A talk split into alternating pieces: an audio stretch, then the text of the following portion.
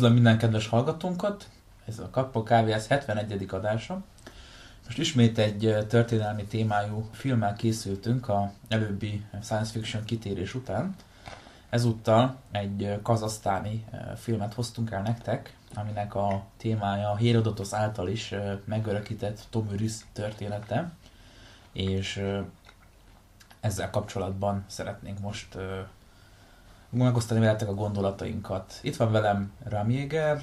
Üdvözlök mindenkit!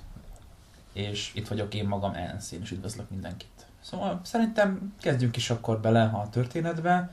Javaslom, hogy akkor először mondjuk nézzük meg, hogy Hérodotos mit írt a témában, hiszen ugye ő volt általa került be a köztudatba ez a Tomiris története. Igen, szerintem itt az igazság minden részletének kibontása jegyében mondjuk el, hogy amikor ezt a filmet bemoziba láttuk, akkor utána volt egy ilyen szűkörű közönségbeszélgetés, vagy ilyen kerekasztalféle, és ott olyan dolgokat is elmondtak a filmről, amit egyébként én nem láttam interneten se úgy külön kifejtve. Több más dolog mellett azt is ugye elmondták, hogy valóban Herodotos egyik művében négy teljes oldalon szerepel Tomuris története. Tegyük hozzá, hogy ez egy több munka, amiben az megjelent, hogy a História címmel, mint a történetírás atya, és hát ebből a kemény négy oldalt szenteltek, mint említetted a Tomuris történetének. Ebből is körülbelül a három arról szól, hogy Nagy Kürosz ott az udvarba valami intrikált sejt, meg hadjáratot szervez, és gyakorlatilag egy oldal az, amin a filmnek az érdemi története alapjául szolgál. Tehát, hogy a készítők nagyon sok művészi szabadsággal éltek, azt azért szerintem elég érdemes kijelenteni. Mm, igen, tehát itt el kell mondani, hogy Tom Ulisnek egyébként elég sokféle művészeti ábrázolása volt már. Ezekről is röviden beszélünk el, mielőtt szerintem a filmre rátérünk, meg úgy nyilván Tom Ulis alakjáról. Érdemes először egyébként megemlíteni, hogy pontosan a Herodosnak köszönhetően ez az egész Tom Ulis és Nagy Kürosz, ez igazából a nyugati kultúrkörben jelent meg, mint fontos kulturális utalás, és mondjuk a perzsa történelemben egészen ugye akkor a, hát úgy korunkig nagyjából nem nagyon foglalkoztak se Kürosszal, se Tomurisszel, és Tomurisz alakja mostanság Közép-Ázsiában pontosan a ilyen nemzetépítő projekt részeként került előtérbe. Függetlenül hogy egyébként a mai kazakoknak mondjuk nem sok köze van egyébként Tomuriszhez genetikailag vagy bármilyen egyéb szempontból, ez olyan, mintha mi mit tudom én elkezdenénk az avarokat felkapni, és tudom, róluk filmeket rendezni, hogy... Hát még annál is meredekebb, mert Tumuris az időszámítás előtti 6. században élt, szóval... Ráadásul ugye európidok voltak a, a masszagéták, illetve az ő törzsöknek volt a vezetője, illetve ezek a korabeli szkíták, és hát a mostani elég erős türk-ázsiai mongol, mondhatni eh, még részben, népességnek ugye azért nem sok közel van azonnal már elvándorlott masszagétákhoz. Igen, tehát ugye nyilván rá kellett térnünk, hogy mégis ki volt Tom Willis. Ahogy itt már utaltunk rá, mint történelmi személy, itt szigorúan azt mondom, hogy mint történelmi személy és nem mint kulturális szimbólum, tényleg nem több lábjegyzetnél. Tehát ez, ez a tartalom, ez a terjedelem, ez nem elég többhöz. Itt röviden arról van szó, hogy Ugye a történet, ahogy mondtam, időszámításunk előtt 6. század. A, hát a szkítákat említeném először, mert az egy értelmezhető történelmi kategóriait, mert jó, most itt be lehetne menni részletekbe, hogyha nagyon értenénk a témához, de úgy lényegileg szkítákról van szó ebben a történetben. A humor kedvéért idéznék a Pallas nagy lexikon akkori, tehát korabeli kiadásából ugye vitéz és harcias, de durva emberek, ugye, ők a szkíták. Ugye itt eh, van ez a egyébként nagyon pontosan a népek országútjának nevezett óriási sztyepeövezet, ami hát úgy, hát Mongóliától, vagy a Nagyfaltól igazából egészen a Dunáig, az Aldunáig húzódik. Többé-kevésbé azonos éghajlat, növényzet, viszonyok, egyéb és itt játszódik a történet ugye közelebbről, a mai viszonyok között el lehessen helyezni ugye a, a, hát az egykori Araltótól mondjuk úgy délre eső, meg a Kaspi-tengerről keletre eső terület. Ugye a Szirdarja folyótól is keletre. Tehát ugye Közép-Ázsia, nagy részt a mai Kazasztán. Szóval vannak ugye a, a szkíták, hát egy ilyen távoli múltba vesző nép, ugye igazából az előbb felsorolt tulajdonságaik mellett ilyen nomádok, nomadizáló állattartók, akik a tökére fejlesztett lovas hadviselésükről voltak híresek. Mint a sztyeppei népek általában, tehát ezzel gondolom nem mondtunk újat. Reméljük, hogy nem mondtunk újat azért ebbe a podcastbe. És na most a szkítákkal párhuzamosan, ha lehet így mondani, létezett a Massagéta, hát törzszövetség. Igazából ez nem, nem nyelv volt, nem nép, hanem egy, egy törzszövetség, ami ezen az említett területen élt. Ugyanúgy nomadizáló, ugye állattenyésztő nép. Ugye mai ismereteink szerint, vagy hát a bevett nézet szerint indu-iráni származásúak voltak, és hát Tomüris volt a, hát most mondjuk úgy, hogy szerintem az egyetlen ismert. Ez egyetlen jobban ismert uralkodójuk, mert Hát értem, még ismert a fia. de ő is, asztal, aki hát de ő is csak az anyja miatt maradt fel lábjegyzet, lábjegyzeteként a történelemben, igen. Tehát Tomüris, vagy hát, hát ilyen ótürk kiejtése, ugye Tamaris, vagy valami efféle. Tachmarisnak. Tachmaris, igen. Egy megözvegyült hát királynő volt, bár úgy, ugye, a... Egyébként szintén érdekes, már ott említetted az ótürköt, hogy a filmben a masszagétek ótürkől beszélnek, de Igen, ami egyébként sok között nincsen ehhez se, tehát hogy... Igen, ez is egy ilyen több helyen bevett filmes módszer, erre majd visszatérünk.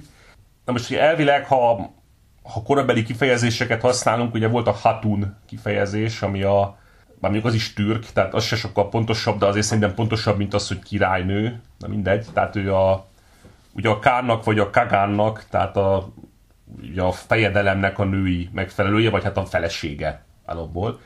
Elvileg Hatun volt a megnevezése Tomurisnek, de zárójel bezárva, maradjunk akkor a királynőnél, mert igazából mindenhol hívnak a királynő, és az egész életéről igazából azt az egy epizódot ismerjük, amit Hérodotos is leírt, hát ismerjük, idézőjelbe, hogy mégis visszavert sikeresen egy nagy perzsa támadást, amit nagy Kürosz vezetett. Hát, hogy ismerjük, ugye arra visszatérve azért a korabeli történetírásnak, hogy is mondjam, sajátos módszerei voltak. Ugye egyrészt hallomások alapján írtak le dolgokat, valaki alatt egy történet a nagyapjától is továbbadta egy történetírónak, aki ugye gondosan lejegyezte. De arra is találhatunk dolgokat, hogy mondjuk valaki megálmodta a történéseket, és ugye ezt teljesen komolyan leírta, hiszen hát nyilván, ha megálmodtak, annak úgy kellett lennie. Tehát, hogy azért mondjuk úgy, hogy van egy időszak a történelemnek, amikor nem a legmegbízhatóbb források alapján születtek ezek a, az írások. Igen, és hát ha Hérodotosnak hinni lehet, akkor Kürosz elesett az ellenő vívott csatában, elvesztett csatában, és Tömüris lefejeztette a holttestet, és aztán egy ilyen vérrel teli döblőbe mosdotta meg, vagy hát dobta bele. Hát igen, ugye, mert azt mondta neki, hogy ha ennyire szomjaztál a vérre, akkor most ihatsz, ennyi belét fér, tehát igen. egy kicsit ilyen nem irodalmi jelenet volt, és hát valószínűleg pont ezért meg se történt, de papíron jól hangzik. Hát. Igen, hát mondhatni, hogy nagy Kürosz miatt maradt fenn az ő neve is a történelembe, és eh, érdekes módon egyébként eh, hát persze nagyon sok évszázad lényegében elfelejtették a nevét, de egyébként főleg a késői reneszánsz korba ugye elkezdtek felfedezni ilyen erős nő erős nőket a történelemben, ugye ez ilyen kedvelt elfoglaltsága hát vagy recskázó, vagy nem recskázó művészeknek, de mindegy. Van, ami a mai napig változatlan. és, és, hogy hívnak? Tomuris? De milyen Tomuris? Tomuris Skywalker. Igen. És több festmény készült róla, illetve erről a, a vérben fejet mosdató jelenetéről.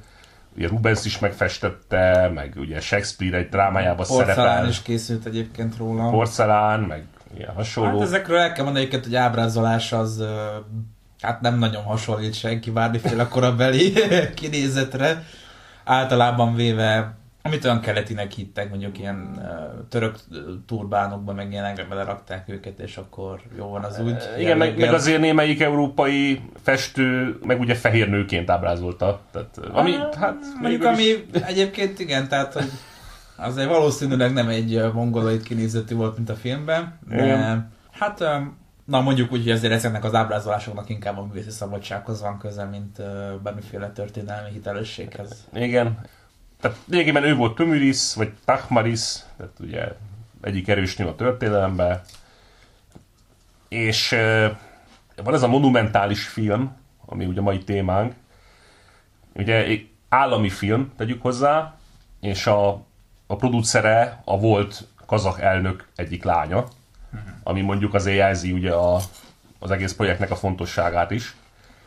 Hát ilyen kicsit szerencsétlen időpontba készült el, mert még a pandémia előtt bemutatták az asztánba, de 2020-ra tervezték a, hát a világméretű forgalmazást, ugye. És hát ebből úgy nem sok történt meg tavaly. Ilyen meglepő. Ilyen meglepő. Egyébként veszteséges is a film a jelenlegi mutatók szerint, de ahogy arra majd rátérünk, szerintem ezt nem lehet magyarázni mással, mint a járványhelyzettel. Szóval,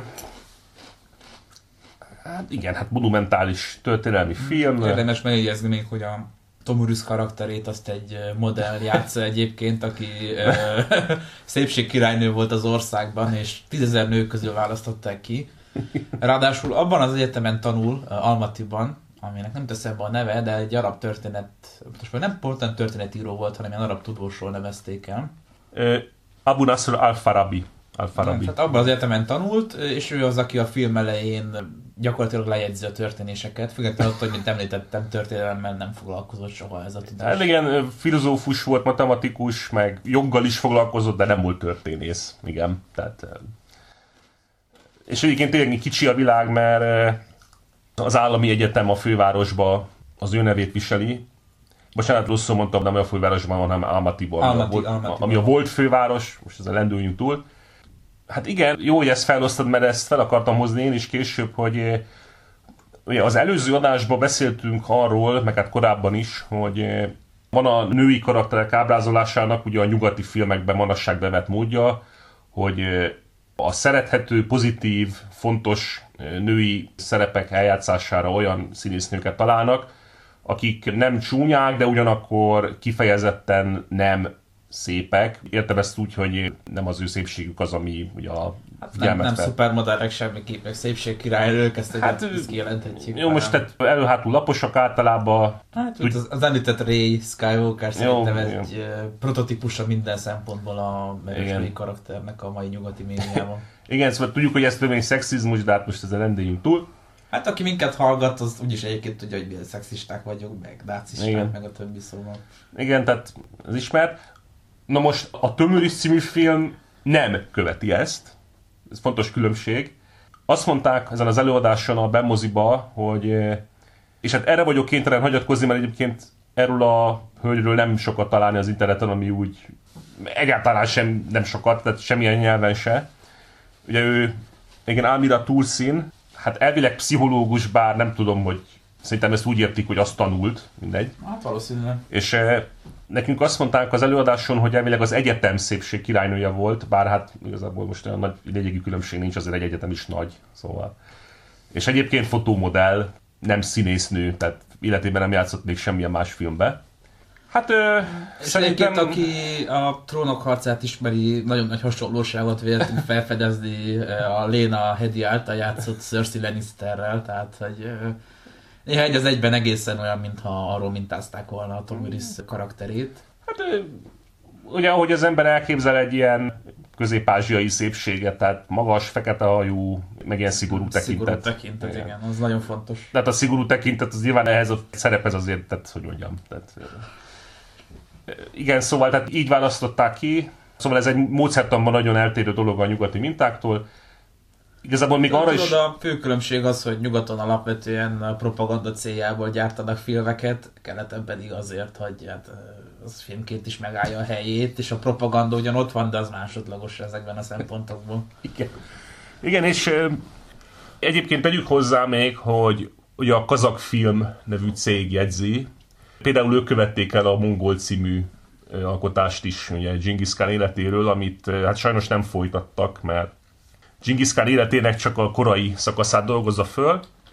Én annak idején egyébként láttam ezt a filmet, az így fel se tűnt, hogy ez kazak, de kicsit meglepődtem, mert hát most a kazahoknak azért csak úgy mérsékeltem van közük Genghis Khanhoz. Tehát... Hát mondjuk Tom Cruise-hez is, tehát hogy... Nem tudom, a kazak történelmről ilyen más személyekről lehetne egyébként filmet forgatni, úgyhogy...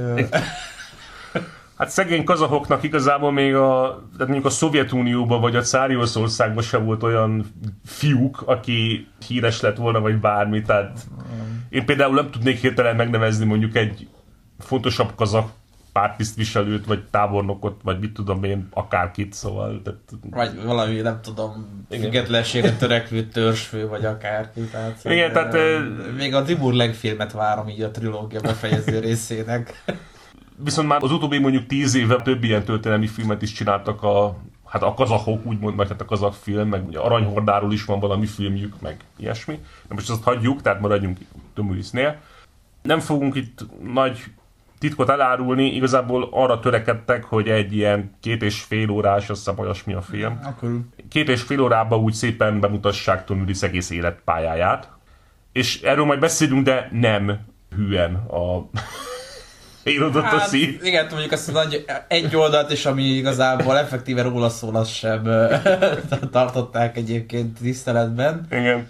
Hát úgyhogy szerintem akkor kezdjünk bele magába a filmbe. Hmm. Hát ugye érdemes elmondani az elején, ugye látjuk. A, a nyelvekről, ahogy Jó. mondtad, azt... A, akkor kezdjük azzal. Tehát a, szerintem az a legszebbetűnőbb, hogy... Igen, igen, tehát hogy a, látjuk, hogy a masszagéták, illetőleg a szomszédos törzsek mind ótörök nyelven beszélnek, ami hát ugye tudjuk, hogy kis anakronizmus, hiszen ekkoriban valószínűleg nem ezen a nyelven beszéltek, mert nem éltek ott törökök, ez kicsit úgy feltételező a kettő egymást. Ugye hát valamilyen uh, indoária nyelvet beszélhettek, ez jó kérdés, hogy mit pontosan. Nyilván valamit ki kellett találni, és uh, ez jutott eszükbe. Ezt uh, nem maradt semmilyen feljegyzés, így nyilván egy picit uh, nehéz lett volna bármi hitelessel kitölteni.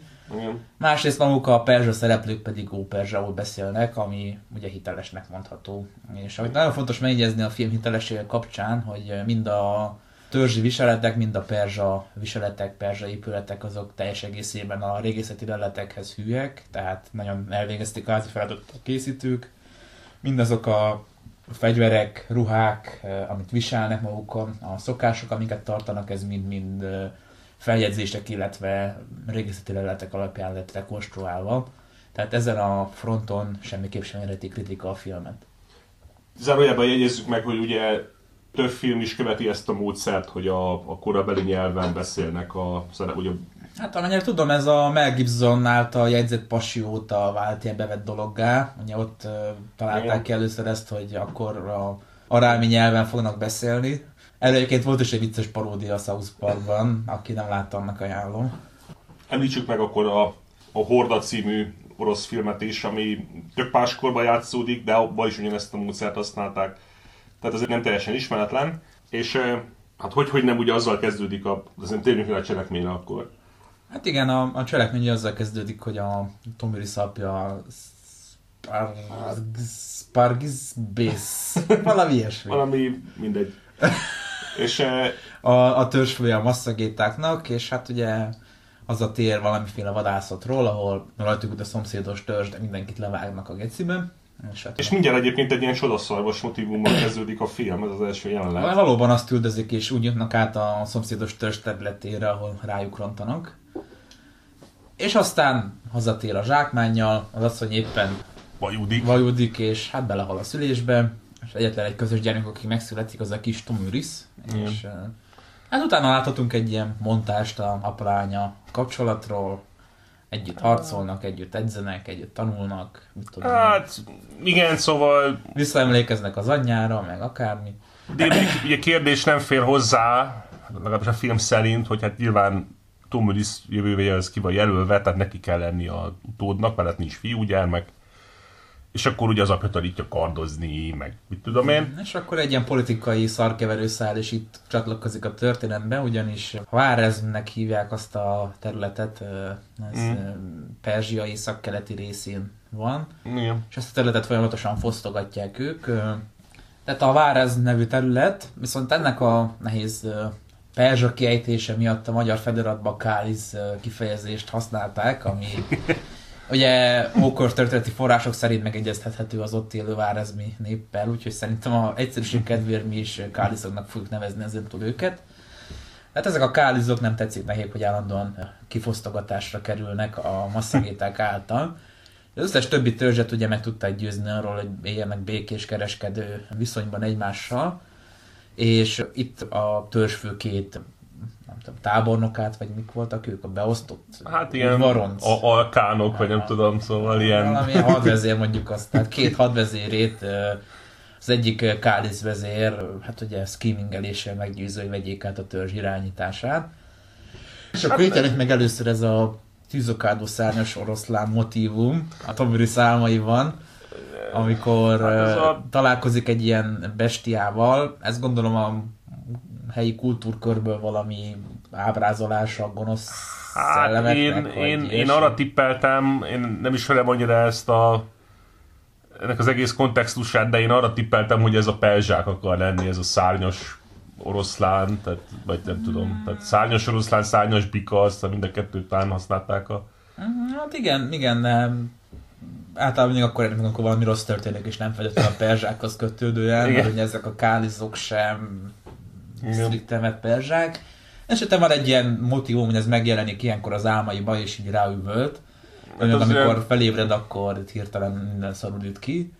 Itt azért még hozzátenném, hogy egyébként Takmaris, hát praktikusan egy fiúgyermek, mert igazából mindenbe az apját Fiúként követi, nevelték, fiúként igen. nevelik, és akkor Mondhatni, hogy az első transznemű erős női karakter. Igen, és te tök evidens dologként éli meg, hogy ő lesz a törzs vezetője, így beleül a trónba, meg mit tudom én. De és, és semmi konfliktus ebből nem származik, tehát egy pillanatra fel sem merülne, hogy nem akarja, vagy nem úgy akarja, vagy bármi, szóval ez, ezen a film úgy túllendül, tehát ilyen uralkodásra született lánygyermek igazából, ugye, Takmaris.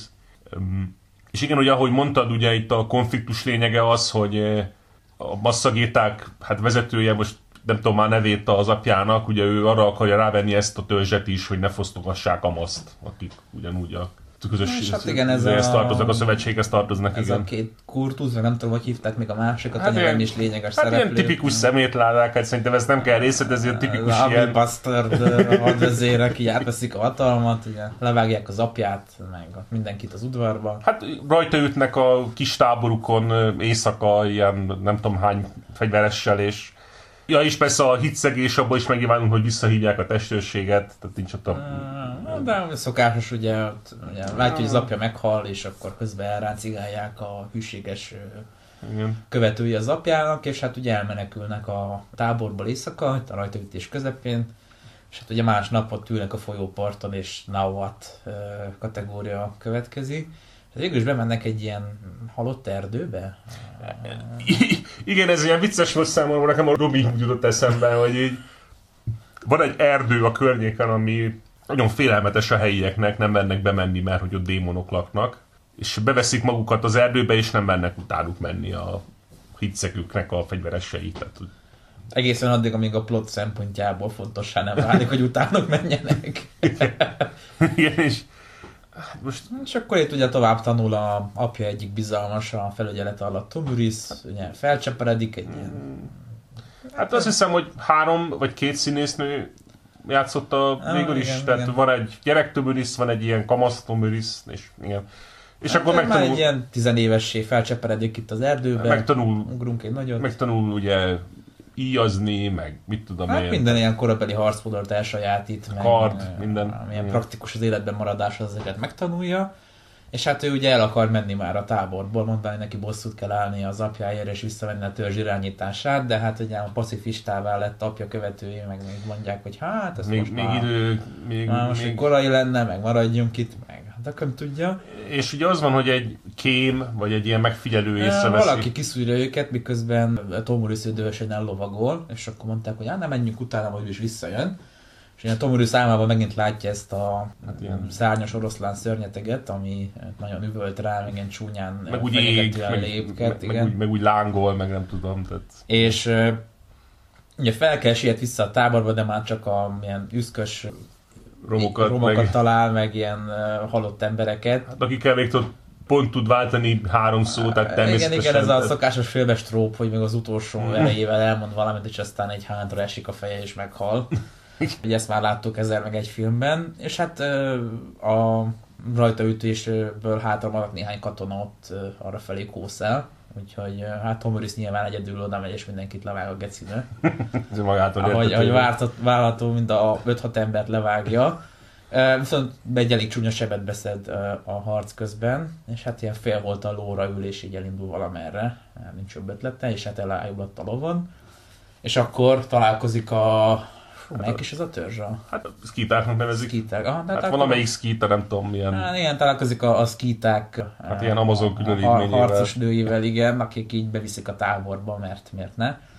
És ott ugye felgyógyítják, Hát de kiderül, hogy és nem kiderül, hogy, ellenség. ő- meg- igen, kiderül, hogy ő a Spargis-nek A- a, a lánya és a törzs jogos uralkodója, és akkor befogadják. Ugye kiderül, hogy ezek a harcos amazonok akkor házasodhatnak meg, ha három férfit megöltek, azt hiszem, valami ilyesmi a sztori, és akkor Igen. kérdezik tőle, hogy te mennyit töltél meg az ellenségből. Hát én nekem három férjem is lehetne, mondja egy viccesen a Tom Uris, úgyhogy ez úgy szerintem egy jó poén volt. És hát ugye utána így beintegrálódik a törzsbe, és ott ö, a törzsfőnök, többi nő a igazából törzsfőnök így- lányával ilyen, nem tudom, öribarik lesznek, Igen. És ö, ugye részt vesz a Kálizak elleni rajtaütésben is, meg ö, szerez magának egy rabszolgafiút, aki ö, Akit életbe hagy, és igen, igen. Érdekes egyébként maga a sztori, hogy amikor ott fosztogatják a falut, akkor a kisgyerek kirohan egy késsel a kezében, és akkor ott fenyegeti a Tomuriszt. És mondják neki a háztulajdonos, hogy jaj, csak vidd el, és minket hagyjál békén. És akkor mondja, hogy hát ti hülyék vagytok, hogy a legértékesebb tulajdonotokat nem veszitek észre, mert hogy ez a fiú az életét adna, értetek. Tehát, hogy... igen. És akkor így elviszi, és a... Büntetésben Hát elviszi a fiút is, meg a cuccukat is, igen. igen. És hát gyakorlatilag egy ilyen fogadott fia lesz ez a, ez a kis srác. Igen. onnantól kezdve, és hát ugye a bérszerződést is megejtik a a- és az Amazonok, tehát hogy befogadják teljes jogú tagnak a törzsbe. Hát igen, ilyen tülök, vagy ilyen szarv, akármibe, ugye. Mindenki be egy vércseppet ejt, és akkor ugye viszik belőle. Igen. Úgyhogy Mm, hát ez, és hát igazából hogy látjuk, hogy a törzsbe beintegrálódik, és hát a történet akkor mozdul érdemben megint előre, amikor megszületik a törzsfőnök fia a skítáknál, és akkor mindenki ünnepel, hogy jó, végre van egy utód, akármi, és meghívják összes többi törzsnek a vezetőjét, és ott látja, hogy a két geci hadvezér is ott van a masszagéták közül, akik ugye az apját eltették lábalól, a Kálisz tanácsadójukkal, aki ott suttogja a fülükbe a gonosz dolgokat, és Tom Uris ugye ki is tünteti magát a ennek részeként rendezett játékokon, mint ö, lovasíjász, és felkelti az egyik törzs fiának a érdeklődését. Hát Igen, aki, nem is skita, azt hiszem, hanem egy harmadik törzsből Mm. származik. Még egy sokadik, szóval igen. Hát, tehát minden esetre sok törzs van, ezt nem jegyeztük meg.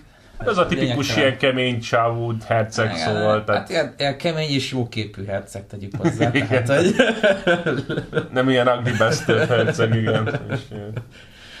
Igen, és hát úgy felkelti Tom Urisnek az érdeklődését. Köztük a romantikus szál egyébként szerintem inkább vicces volt, mint romantikus. Én ezt nem bántam, mert egyébként sem vagyok az a Igen. gyálas szerelmi történetek nagy rajongója. Hát most annyi történik, hogy így szemeznek, és aztán mondja a herceg, hogy és te ki vagy, meg mit tudom én, és akkor így Tömölis ugye lepattintja, de mégse, meg utána néz, tehát azért úgy Igen, bátorítja, igen. meg mit tudom én, tehát jó, hát szóval. Igen, azt hiszem az volt, hogy kérdezi Tom Uris-től, mi a neve. Mondja, hogy Tom Uris. Én mondja, hogy én meg mit tudom, hogy hívják. Azt mondja, tudom. És itt tovább magam Egyébként nem olyan... A legtöbb jelenetben nem ilyen bőbeszédűek a szereplők, de hát mondjuk lovas nomádoknál ez megszokott volt, szóval... és, És hát ugye zajlik tovább a történet, és Tom Morris jelzi a törzsfőnök felé a szándékát, hogy ő vissza akarja a törzs felett az irányítást venni. Mondták, hogy támogatják természetesen.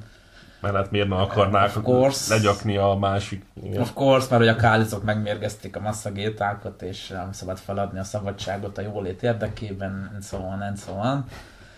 Lényeg a lényeg, hogy együtt kivonulnak a masszagéták ellen, akik ugye azzal fordultak a törzsfőnökhöz, hogy az újszülött fiát oda kell nekik adni túszként, Túsz hogyha a békét fenn akarják tartani. Hát, mondta, hogy fuck you, és hát ugye ebből lett az egész konfliktus, és Tom Willis mondta, hogy hát akkor visszaveszem a törzs irányítását. Itt ez nem túl nehéz feladat neki, kilovagol gyakorlatilag az ellenséges sereg elé, és mondja, hogy én vagyok Tom Willis, a jogszerű uralkodó nő, és akkor ez a két majom így felilovagol, levágja őket, és hirtelen az egész törzs átáll. Tehát, hogy, lehet, hogy a románok ősei masszagéták voltak, nem akarom elkiabálni. Igen, hát az érdekes, hogy igen, a két szemétláda az nem küld rá mondjuk 30 henchmeneket, vagy nem, valami. nem, nem az, hogy ráküldenek 30 fegyverest, á nem, inkább kimennek ketten és így megvívnak vele. egy, egy, egy, egy vágással levágja őket, igen. Hát ilyen 6 másodperc az egész, szóval pif-puf kész, mind meghaltak. És akkor szóval. a gyerekeiket, meg a családjukat lefogják, és hát itt Tom Morris mondta, hogy zavarjátok ki őket a pusztában, majd talán a kálizók befogadják őket. És rövid úton elintézte, és akkor hazalovagol, és hát ugye bejelenti, hogy itt az új uralkodó.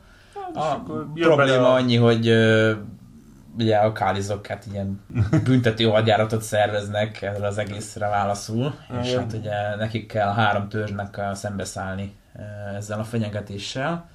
És hát akkor itt látjuk a románc kibontakozását a férje, illetve a Tom Willis között. Hát, hát románc az. Hát, Jó. az, a lovas nem nomád standardekkel románc, tehát így, így mondja neki a csávó, hogy hát úgy tudom, hogy itt a törzsetekbe ti nők választottak férjet. Hát ez így van. És gondoltál már valakire? Hm, meg lehet. És akkor a csatába újra előkerül a kérdés, hogy na, választottál már férjet? És akkor mondja neki Tom Willis, hogy de minek kérdezed, ha már úgyis tudod a választ, így vigyorog rá. Igen, hát jó. Jó. Közben épp az ellenséget aprítják, tehát hogy... Nem tudom, erről gyakorlatilag mondjuk a, a Karib-tenger kalózai esküvő jelenet jut eszembe, ahol szintén csata közepén esküdtek meg, tehát hogy... De nekem tetszett, hogy viccesre vették itt a figurát, mert... Hmm. uh, Szerintem egy, tehát Filmnek kellett ennyi humor. minden filmben kell egy kis humor, igen, tehát főleg egy ilyen filmben, hát igen. Ja, mindenhol vér, meg árulás, meg tökön tudja, és... Igen, hát egyébként tehát hogy Tom Willisnek ugye a, ez a felívelése, ez tényleg, hát hogy, hogy mondjam, azért végsősorban azért van benne valami valószínűtlen nem is, mert soha nem téved, minden bejön, amit kitalál, mindig győz, tehát na jó, tehát szóval Hát erős női karakter. Szóval nem kell ragozni, itt egy erős női karakter, igen. Viszont, ugye ha már a, felosztod a, pont ezt a részt, amikor ugye megtörténik a, hát a lánykérés, úgymond. Vagy hát, igen. Hát gyakorlatilag. Gyakorlatilag igen, és hát, ö, ugye van egy ilyen rövid jelenet a filmben, ami a nász éjszaka előlépései. És Uh, mielőtt még odajutunk, azért mondjuk el, hogy a kálizokat legyőzik, tehát hogy... jaj, ha esetleg valakinek kérdés kicsit lett volna, a kálizokat legyőzik. picsába. És egyébként klasszikus lovas nomád taktikával, tehát becsalják őket egy ilyen kelepcébe, ahol a első sereg elkezd menekülni, ezért meg utána, mint a hülyék, hogy ő, futnak, és akkor hirtelen két oldalról előtűnik a top ten, a nem betray az jegyében. A maradék sereg is így levágnak mindenkit.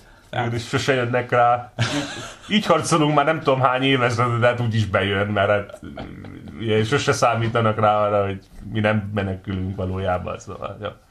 Tehát elintézik őket, és hát azután ugye az esküvő jön, úgy emlékszem. hogy- Na igen, utána már esküvő, Na és ugye ezeket a nagyon díszes cuccokban ugye ott vannak, egyébként ugye a kosztümök terén is nagyon látványos a film, meg hát történelmű is, ezt mondták az előadáson is, hogy igen, valóban náluk ezek a díszes öltözetek is így néztek ki. És hát ugye a, a házassággal egybe szövetség kötetik ugye a, a törzsek közt, és ugye ha már az erős nő figuráról beszéltünk, itt, itt ugye van egy fontos tényező, ami ennek egy kicsit ellentmond, hogy eh, van egy rövid jelenet a nász éjszaka előkészületéről, és eh, Tom Willis ugye alá fekszik a hercegnek, ami ugye egy nagy kontraszt a szokásos erősnői karakterekkel. Hát mert tudod, ez a keleti erősnő, aki azért tudja, hogy hol a helye a társadalomban, szóval... Igen, igen, szóval Na, tehát, hogy erős nő, de nem annyira, hogy nagyon erős meg, meg, meg, nem úgy erős nő, igen.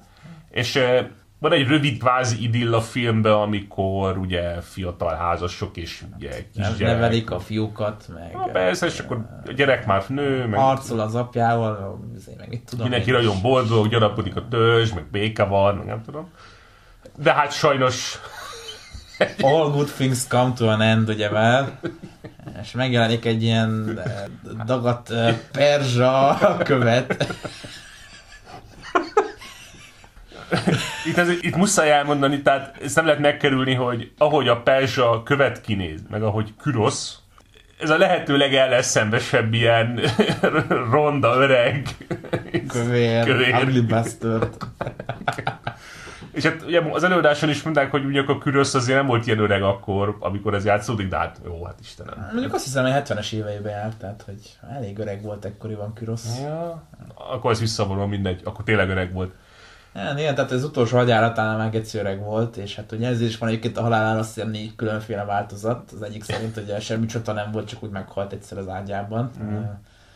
A maradék szerint volt csata, de kicsit más volt a kimenetel. I- Egyébként ugye van, van az az általános elmélet, hogy valahol ott Közép-Ázsiában csatában halt meg, vagy hadjáraton, és erre aztán van három különböző verzió, hogy ki ellen harcolva és hogy. Igen, Ja, tehát, most- tehát ez már el is a múltba vész, szóval. Igen, meg hogy tényleg megölték a csatak közben, vagy csak így... Azért a hadjárat egy elég nagy fizikai igénybevételt igénylő tevékenység volt, amit mondjuk egy 70 éves az Igen. korabeli egészségügyi viszonyok közepette már nehezen. Bár mondjuk azért 70 évesnek nem néz ki a filmbe, az legyünk Nem, nem, Hát, nem. ilyen- Azért még jó erőben lévő, úgy tűnik, ugye. Egy szír színész játsza egyébként, aki, aki annak idején 2005-ben a Mennyei Királyság című filmbe a e, Saladint. Úgyhogy, e, igen.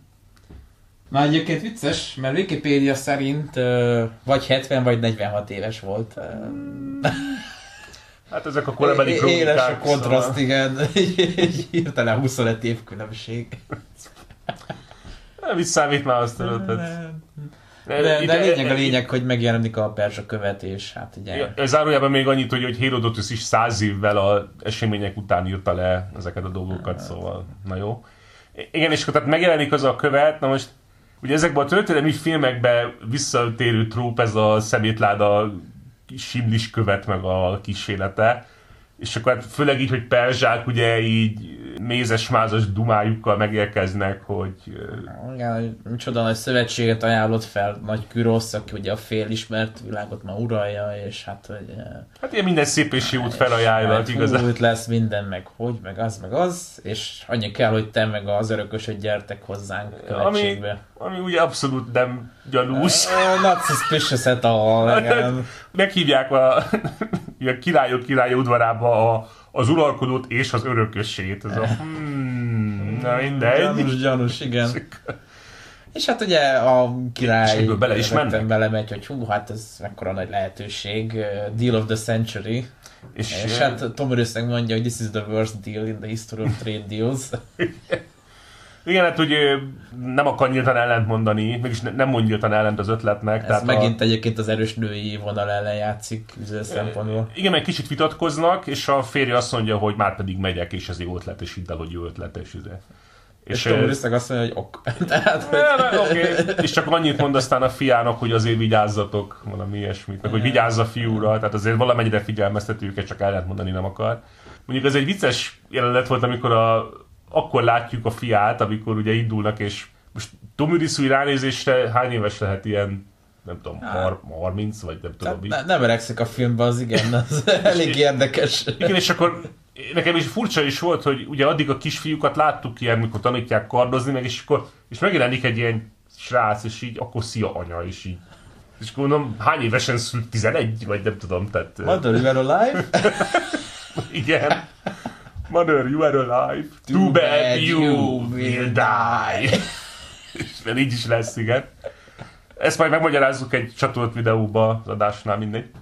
És hát elindulnak, és hát természetesen mi történik, ugye nyájas király fogadja őket. Igen, ugye mutatnak egy picit az útból is, ugye látjuk, hogy milyen nagy uh, metropolis ez a Babylon. Ott van? Hát, Szerintem ne, Babylon volt a főváros ekkoriban. Tehát, hát igen, mert akkor már nem Persepolis van, az igen, későbbi. igen, és ugye a babiloni fogság a zsidóknak and so on, szóval whatever, tehát van egy ilyen kapcsolódás.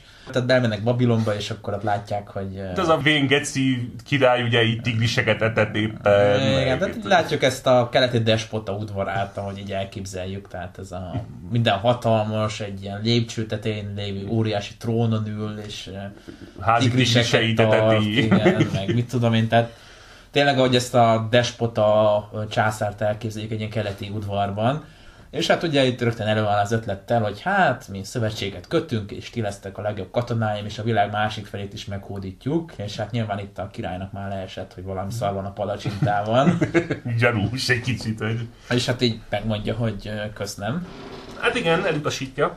És akkor így uh, azt mondja, hogy jó, semmi gond, attól még élvezitek a vendégszeretetem, azt ezek meg ki mennek a teremből, és akkor ugye a követnek mondja, hogy hát ez nem úgy megviszont, úgy ment, hogy terveztük, okosabbak, mint hittem. Nem ilyen hülye emberek. És mondja neki a követ, hogy hát kár lenne életbe hagyni, mert akkor majd a Tomürisszel, mint a megtölt özvegyel tudsz majd tárgyalni a jövőben, és akkor Kürosz meg így scheming fejjel így mondja, hogy hm, ez nagyon is rossz ötlet. Hát igen. És a következő jelenet, amit látunk, hogy ez a dagat követ együtt iszik a, a masszagét a küldöttséggel, és hát hozzák nekik folyamatosan a bort, meg a táncosok ugye ilyen kilógó bimbóval ott táncolnak. A... Hát igen, ennyi szexualitás van a filmben igazából az a 6 másodperc, amíg látjuk ezeket a táncos nőket, akik hát, olyan... Hát ugye ez, ugye ez a tipikus despotának a romlott udvara, ez a mindenféle erkölcsiséget nélkülöző testiség, ez jelenik meg itt, hogy hú, hát szemben ugye a erkölcsös és morálisan felsőbbrendű masszagétákkal ez a civilizáció, hogy megrontotta ezeket a rohadék perzsákat. És ahogy megölik őket, az meg ugye a lehető legsablonosabb, tehát... Így hirtelen kirohannak a táncosok, meg a követ, hogy jó, mindjárt jövök. Szóval nem kell szarni, vagy nem tudom, hogy így kifut. És azt ugye most van a nagy meglepetés, de vajon ez mit jelent? És hirtelen egy csapat fegyveres berohan, és mindenkit levág. Hát ez... Szóval ez 12 egy tucat megoldás, gyakorlatilag minden harmadik ilyen filmben van egy ilyen jelenet, hogy semmiből rájuk törnek. És még azt tegyük hozzá, hogy nem egyszerűen elutasítják az ajánlatát Kürosznak, hanem még kvázi meg is fenyegetik, hogy ha, megmered támadni a mi területünket, akkor mi nem fogunk behódolni. Tehát, hogy ezért mihez tartás véget, ugye ezt is elmondják, ami, és akkor akkor dönt erről ugye a király. Hát ez így nem lesz Most jó. Ugye mindenkit megölnek, nyilván egymás mellett hal meg az apja és a fia, és akkor Tom megint álmat lát, ahol a égő oroszlán megtámadja, és a tüvölt rá, és mit tudom én, sivalkodik. Felébred, és hát tudja, hogy szar van a palacsintában. Nem is sokára meg is jönnek megint a küldöttség, jön a dagadt perzsa követ, és hozza magával a halott fiút, meg a gyereket. Igen. És, és hát sírva rívva ugye előadja, hogy hát sajnos... Sajnos vad... ilyen vademberek megtámadták őket, de a nagy jóságos Kürosz már az igazságot ugye kiosztotta közöttük, de hát mit lehet tenni? Pont ők ketten meghaltak. És egy szóra megtámadták őket ilyen útulánó barbárok, de tényleg, ja, és mellesleg a visszaúton történt, tehát már beleegyeztek abba, hogy a szövetség legyen, úgyhogy légy szíves, tartsd be a megállapodást, köszönts, és így soha nem jönnek rá, vigyorog, hogy ez a terv túl tökéletes. Sőt, azt hiszem, hogy a, a követ ugye át is adja ezt az ajánlatot, ilyen kis agyaktáblákon kommunikálnak hmm. egyébként a filmben, hogy azzal a lendülettel el is hívja, azt hiszem a Tom willis Igen, hogy gyere te is csak királyudvaron, mert a nagy Kürosz szeretne feleségül venni téged. Ja, egyébként, ja, egyébként igen, szóval szed magad össze szépen, igen. És ekkor látjuk igazából Tom Willis egyedül a filmben ugye fájdalmat, vagy hát szomorúságot kimutatni, de az is egy 5 másodperc. Igen, meg el is rejtőzik mindenki, hogy ne lássák, hogy ő itt pityereg, úgyhogy... Igen, hát ez egy ilyen, tudom, ilyen inverse patriarhátus akkor, tehát hogy a nőknek tiltja meg, hogy... Hát tudod, itt meg a törzs vezetője, tehát kvázi férfi. Oh, hát, effektíve férfi Hát, hogy a, a társadalmi neme itt már férfi lett, mint a törzs vezetője. Igen. E, és akkor itt látjuk egyébként a temetési jelenetet. Itt volt egy mellékszereplő, hogy nem említettünk említést, de egyébként kicsit vicces. A, a Szent Őrült, a törzsnek a sámánja. Ugye amikor Tom Willis először visszatér a törzshöz, mint már ismét uralkodó, akkor ott izé veri magát a földhöz, hogy jó, nagy szellemek mondták, hogy ez lesz, jaj, jaj, jaj, beteljesült a jóslat, mit tudom én, és a kálizok elleni csatánál is ott mondja, imádta a szellemeknek, meg mit tudom én, és itt a temetési szertartást vezényli le, és hát ugye megöljük a lovakat, hogy a túlvilágra velük kell vigye magukkal ezeket a dolgokat, meg használati tárgyakat, és amikor a szolgákat tölnék le, akkor Tomiris így leállítja az egészet, hogy hát ők nekik élve több hasznuk van. Mm. És akkor a sámán ezen teljesen betriggerelődik, hát, hogy, hogy hát a szellemeket most már nem lehet megnyugtatni, mert hogy megszegte a vallási előírást, meg mit tudom én. És hát mondja neki Tom Willis, hogy hát akkor nyugtas le őket, ha a meg dühösek, és a következő jelent, amit látunk, hogy felgyújtja magát a sámán élve. Tom Willis meg így kivegy a sátorból, nézi, hogy fetreng égve, aztán visszamegy. Bejött, így mondja magába valószínűleg így. Anyway, aztán visszamegy a sátorba. Még annyi, hogy ugye visszautalva arra, amit még az elején mondunk az adásnak, hogy ezt azért adják így elő, mert Herodotos leírásában ugye Tamaris özvegy, és van egy fiúgyermeke, és akinek a nevében uralkodik elvileg, tehát így van Herodotos leírásában, tehát ő nem király, de egyébként úgy tényleg, ez, hogy is mondjam hivatalosan. Egyébként ugye Kürosz akkor már özvegy volt maga is, és akkor hát ugye volt ez a nagy ötlete, hogy hát... Mi lenne, ha itt vannak ezek a vademberek itt a folyó másik partján, és lehet, hogy még esetleg gondot okoznának valamikor, és mi lenne, hogyha én azt felajánlanám, hogy ez. És eh, Tobulis elutasítja, erre a perzsák hadjáratot indítanak. Tehát, ugye ez van a dióhéjban, ugye a Herodotus leírásában, és e, szerintem akkor mondjuk el azt is, hogy ugye mi van a fiú haláláról a Herodotus leírásában, az ugye kicsit fantáziadúsabb, mint ami történik a filmben, mert e, Hát ugye van egy ilyen, hát elvileg Georgios nevű áskálódó szemétláda tanácsadója a Kürosznak, aki egyébként ami Lüdia helytartója, és akkor kitalálja, hogy csodát kéne állítani ezeknek a hülyéknek, mégpedig úgy, hogy küldünk egy előörsöt ugye a folyó másik partjára, és nem küldünk erősítés vele, és vitettünk velük egy csomó bort, meg efféle finomságokat. És hát ezek a hülye nomádok ugye nyilván azt fogják csinálni, hogy rajta ütnek a táboron, és ott mindent felzobálnak, meg megisznak, amit találnak. És hát ugye tudni kell, hogy miután állattartók voltak, ezért az erős alkoholokat nem ismerték a masszagéták. Ugye a legerősebb, amit, egyáltalán a, nem, igen. Szóval. Amit ittak, ez a kumisz volt, ugye, meg a magyar őstörténet ismerős lehet ez a erjesztett lótej, tehát hogy ettől az ültősebb cuccot vittek magukkal, és hát annyira picsa részegre itta magát az egész portyázó csapat, hogy hát mikor rajtuk ütöttek a perzsák, nagy részüket elfogták, és alig páran menekültek el.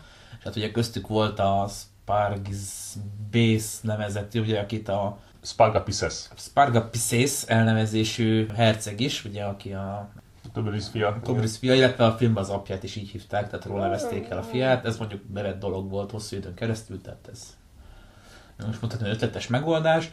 És hát ő rávette Küroszt, hogy oldozzák el valamilyen indokkal, nem is tudom, hogy mivel, és hát meggyilkos lett, amikor fel, kioldozták, mert hogy a nagy szégyenév, hogy így fogságba esett. Igen, tehát Hérodotos szerint így vesztette el a fiát Tömülis. Aztán vannak elvileg olyan mondák is, hogy valójában ez nem a fia volt, hanem a férje, szóval tehát most ezek már ilyen hmm, Tehát valami fontos ember meghal. Hát hozzá kell tenni, a filmben is megjelenik ez az ivászat motivum a nagy legyilkolás előtt, tehát hogy nem teljesen alaptalan, hogy bemutatják ott is. De hát...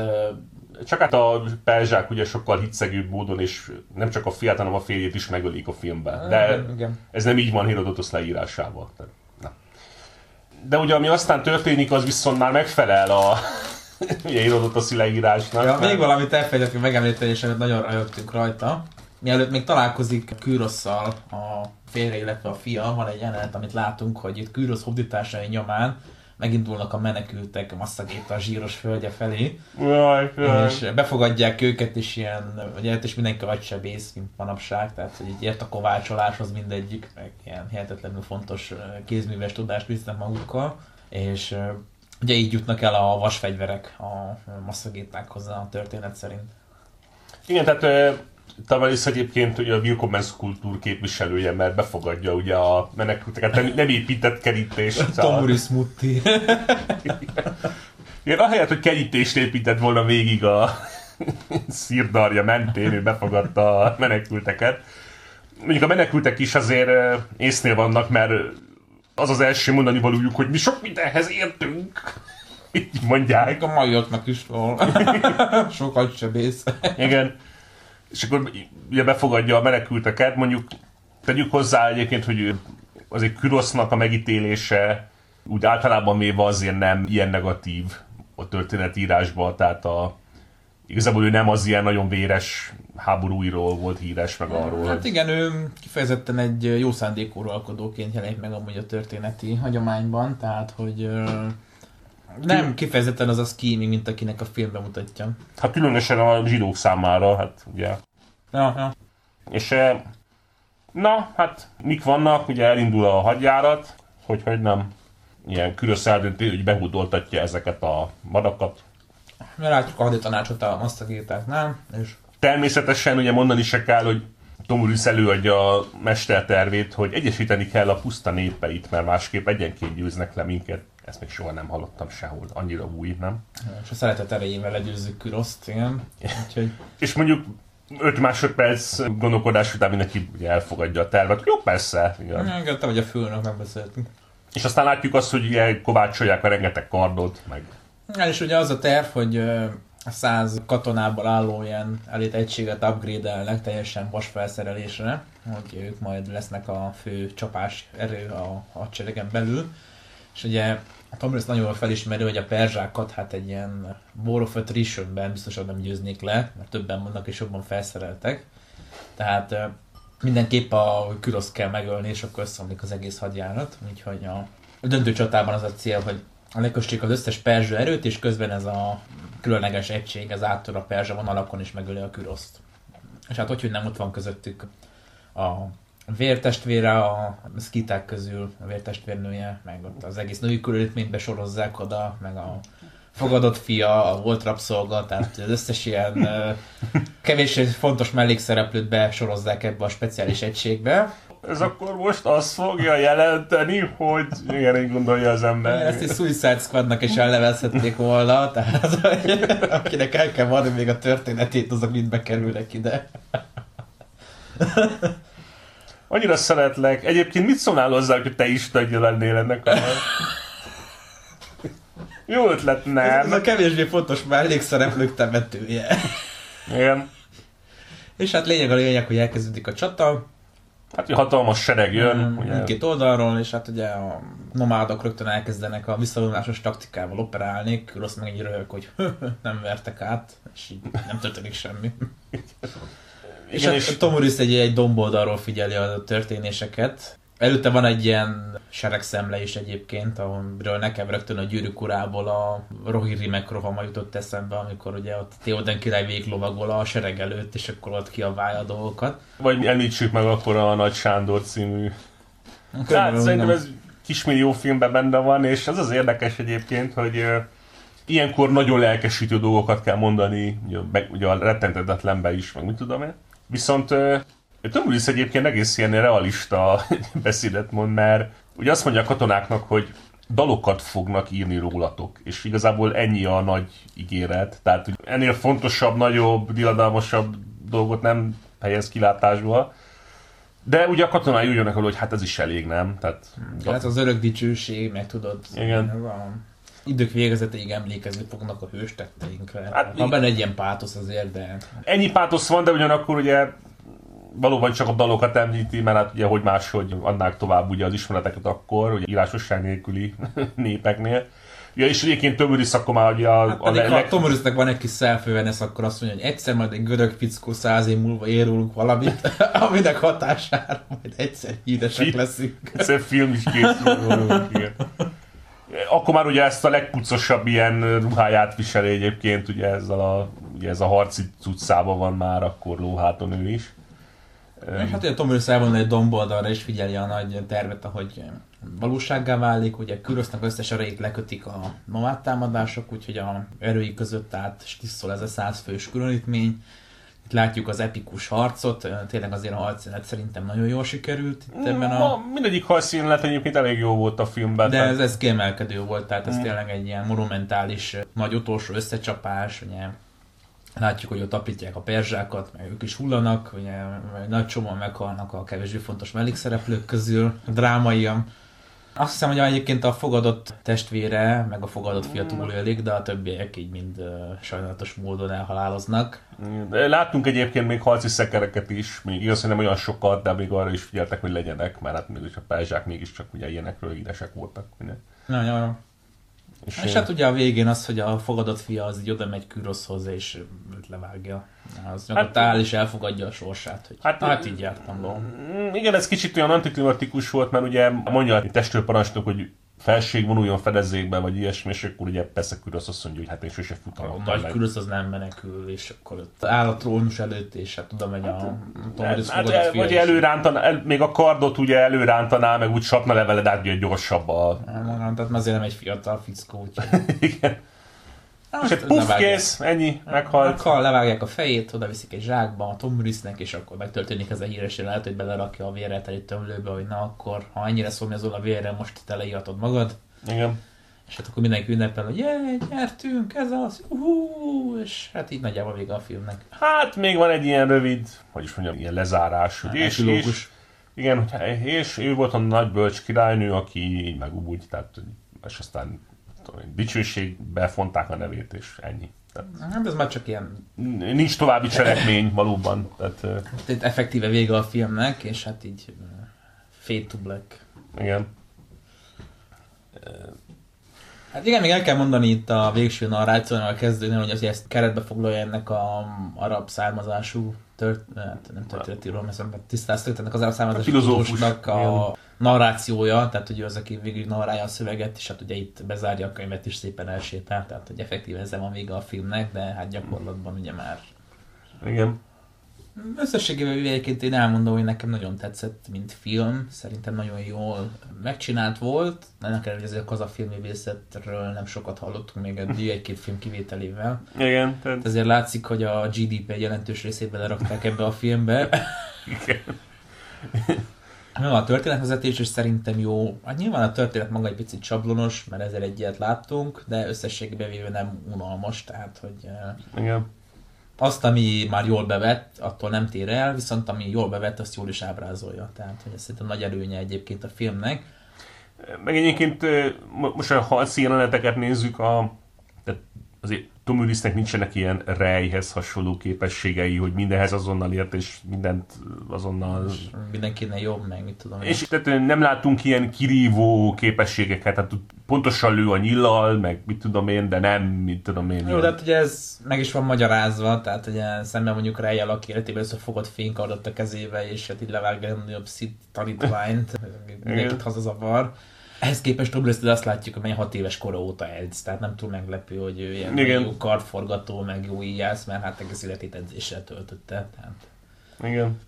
És hát arról nyilván még beszélnünk kell, hogy van ez a bevett szokás, vagy bevett kultúrpolitikai módszer, vagy út, amikor ugye ilyen országok újra felfedezik a saját történelmüket, és hát lényegben kénytelenek, mert ha nem sok minden van, amihez vissza lehet nyúlni a történelmi múltba, akkor ugye ilyen dolgok jönnek elő, hát most utaljunk a dákokra, tehát meg a románokra, hát ezt szerintem ismerjük, igen, tehát igen. ennek a történetét ismerjük többé-kevésbé. Vagy és... ugye a magyarok is szkítákra, aminek egyébként nem sok semmiféle megalapozottsága van, de mivel egy időben az összes sztyeppei népet szkítának hívták, ezért mai napig vannak meg győződéses emberek, akik szerint hatalmas szkít a magyar rokonság áll fent.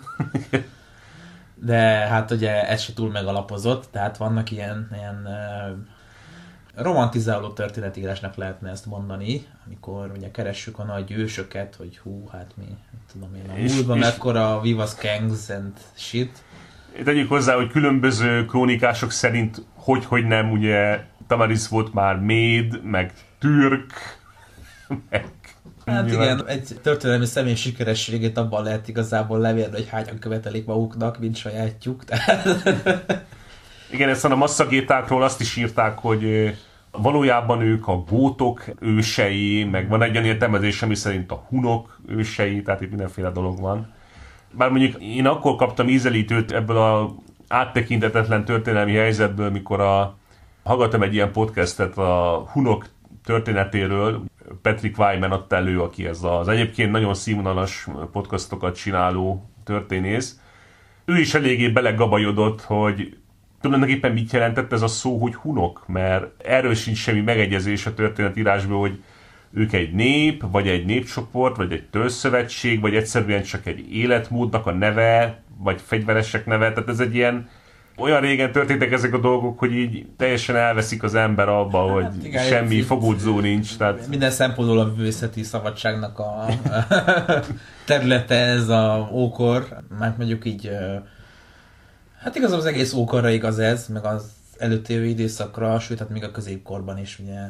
Rengeteg tér van arra, hogy ö, dolgokat értelmezni lehessen nagyon tágan, mert hát ö, kevés az írásos forrás, és ami van, az is olyan módszerrel született, amire nem utaltunk, tehát, hogy valaki mondott valamit, és ezt valaki feljegyezte, mert ez kurva érdekesnek hangzott és uh, aztán a valóságban nem sok köze volt hozzá, hát ugyanez mondjuk, mit tudom én, később is előfordul, csak Marco Polo utazásaira, amiről ugye hát még hidat is elneveztek Kínában, hogy jó az a Marco Polo híd, amit leírt egyszer. És hát erről is vannak teóriák, hogy hát igazából valami perzsa utazókönyvét lefordította és hozzácsapott még pár részt. Ilyeneket ír benne, hogy Perzsiában beszélő szőlőket látott, meg hasonlók, ami azért valljuk be, hogy kicsit ö, szabad értelmezése a dolgokra. Szerintem olyan hatodik és hetedik kancsó bor között látta ezeket a... Igen, szóval eh, ugye a kazahok nyilván nincsenek könnyű helyzetben, mikor a történelmi őseiket kell felidézni, mert hát ez egy átjáróház, ugye nyilván ez az egész cseppelővezet. Azt meg tudjuk, hogy a, ugye a saját környezetünkben, meg ugye a Balkánon ez ilyen bevett népi szokás, hogy ki volt itt előbb. Tehát ez Igen, a, mi már 5000 éve itt élünk, meg ilyen hasonló okosságok. Tehát, Hát persze, igen, meg hogy minek van milyen nyelvi értelme akármi. Erre szerettem egyébként felesleges is vesztegetni. Egyébként a valós életben lecsapódása a filmnek vicces, mert most felmentem az IMDb oldalára a Tom Cruise filmnek, és látom, hogy 5 egész körül van az értékelése. Hát mondom, ugyanazt a filmet néztük meg, mint a többiek. Aztán látom, hogy a rossz érték a legnagyobb része Butthurt Perzsa, és most már iráni, akik szerint az a történelem perverziója, amit itt előadnak, és ez nem is így történt. Igen, hát... Egyébként úgy emlékszem, hogy ugye van néhány karakteresen mongol szereplő, de többségében nem... Hát próbáltak azért nem túlságosan kelet-ázsiai eh, Igen. szereplőket választani, de hát nyilván ez a mai kazak. Gene Pool ismeretében meglehetősen nehéz feladat. Igen, szóval... De hát lényeg az, hogy a, ahogy mondtam az elején, az, hogy a film veszteséges, az nem azért van, mert rossz. És az IMDb értékelés sem azért rossz, mert a film rossz lenne. Igen. Mondjuk eh, Tom Cruise nem annyira jó példa erre, de azért azt mondjuk el, amit már megállapítottunk egyébként az ilyen történelemben fontos nők ábrázolása terén, hogy miért gondolja az sok kultúra, hogy jó ötlet olyanokra bízni a nemzeti krónikák elkészítését, akik igazából egész nap egy cellába recskáznak, és, és kita- Akik vannak vonva ugye attól, hogy normális, szexuális és családi életet éljenek.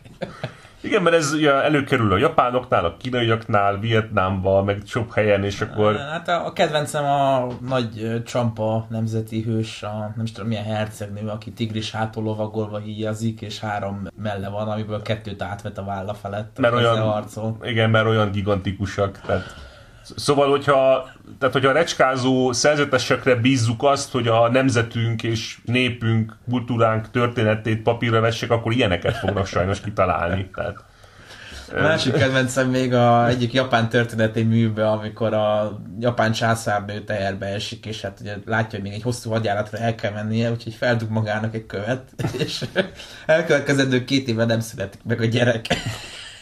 De aztán hazamegy és megszületik. és, és Tehát- ő veszi a követ, és ott van a trónörök.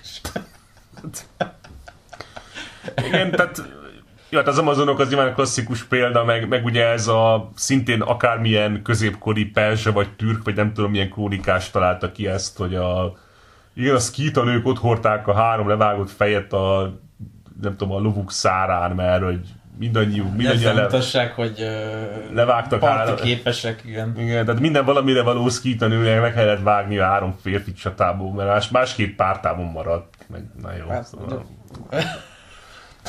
Manapság nagy kihívás elé állítaná ez a pelészek.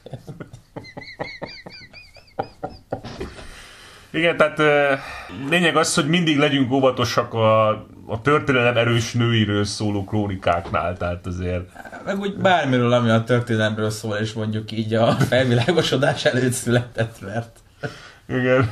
vannak benne erős művészi szabadságok. Igen. Sok esetben ezek inkább irodalmi művek is, mint történelmiek. Gondoljunk csak a Trója ostromáról szóló eposzra, a, a, is hívják azt? Iliász. Az Iliászra, igen, ahol ennek ugye a történelmi volt, tehát egészen sokáig tagadták, meg nem találták Trója romjait, tehát hogy olyannyira erős némelyik ilyen műben az irodalmi vonal, hogy sokszor megkérdőjeleződik, hogy ennek történelmi alapja is van-e. Igen. És hát nyilván ez a két műfaj akkoriban még nem vált el egymástól. Ja, igen, és még azt mondjuk el, hogy azért is néztük meg a bemoziba a filmet, csak hogy magyarázatot adjunk, mert hát igazából ennek összesen ez volt a második bemutatása tám Magyarországon. Igen, és az első bemutatás is a Ben moziba volt egyébként pár hónappal ezelőtt, tehát hogy nem beszéltünk egy tömegfilmről jelenleg. És hát ahogy tudjuk, ugye ennek még nincs ilyen DVD, meg egyéb nem tudok nincs, még sehol se adták ki. Ez még várat magára. Kérdés, hogy ezzel mi lesz. Ugye, hát az egész filmiparnak nagyon nagy veszteség volt a covidos időszak. És hát mondjuk, hogy a nyugati stúdiók sokkal könnyebben lenyelik. Azért kérdés, hogy ennek így lesz a sorsa. Hát Nyilván igen. nem fértem a kazak állami film készítést, mert Hát- valószínűleg mindig lesz pénz. Hát most De- egy, olyan, egy olyan országban, ahol a, a volt elnökről elnevezik a fővárost, azért tehát nem hiszem, hogy majd pont a... Nem ezen fog múlni, ezt kijelenthetjük. Igen. De szóval azért reméljük, hogy lesz... Még egy Kiadás. Azért megnéznénk egy filmet már, úgyhogy... Hát az biztos, igen. Szóval reméljük, hogy lesz magyar kiadás is. Igazából arra az már lényegtelen, hogy készül lesz szinkron, mert igazából ez, ez nem szinkronnal nézendő film, azokból azokból, amiket elmondtunk. Igen. Úgyhogy ha majd egyszer eljutunk oda, hogy ez szélesebb körben hozzáférhető lesz, akkor mindenkinek ajánljuk előre is. Um, igazából teljesen, teljesen oké okay film. Hát ha csak nem ilyen perzsa, bú az ember akkor, tehát... Igen, tehát a Kürosz a, Búk, pe, a, pe, perzsa hallgatóinktól ezzel is elnézést kérünk. igen, tehát Perzsa Búk, meg Kürosz Búk, ne nézzék meg a filmet, jó, ez tiszta sor, tehát... De ezt lesz számítva, hát... ö, Ilyet különösen természetesen azoknak ajánljuk, akik szeretik az ilyen nomádokról, meg ilyen harcos nemzetekről szóló Tehát ezek a... csípui, igen, Igen, ezek basszós kardozós, meg hát- szandálos basszus kardozós történeteket, igen, igen. Úgyhogy eh, nem tudom, talán a, a sword shit, mint erről lehetne ez a, nem tudom, a lance shit, vagy art shit. Úgyhogy eh, erről a filmről ennyit szeretünk volna elmondani. Mindenképpen egy érdekes filmes termékről van szó, exotikus. Ja, hát szerintem egyébként a reális értékelés egy 7 per 10 lenne ennek a filmnek mindent együtt figyelembe véve, úgyhogy a Butthurt perzsákat mínusz kivonva az egyenle, de valószínűleg erre is jutnánk. Igen. Úgyhogy köszönjük a figyelmet, és a legközelebbi viszontalálásra. Viszont hallásra!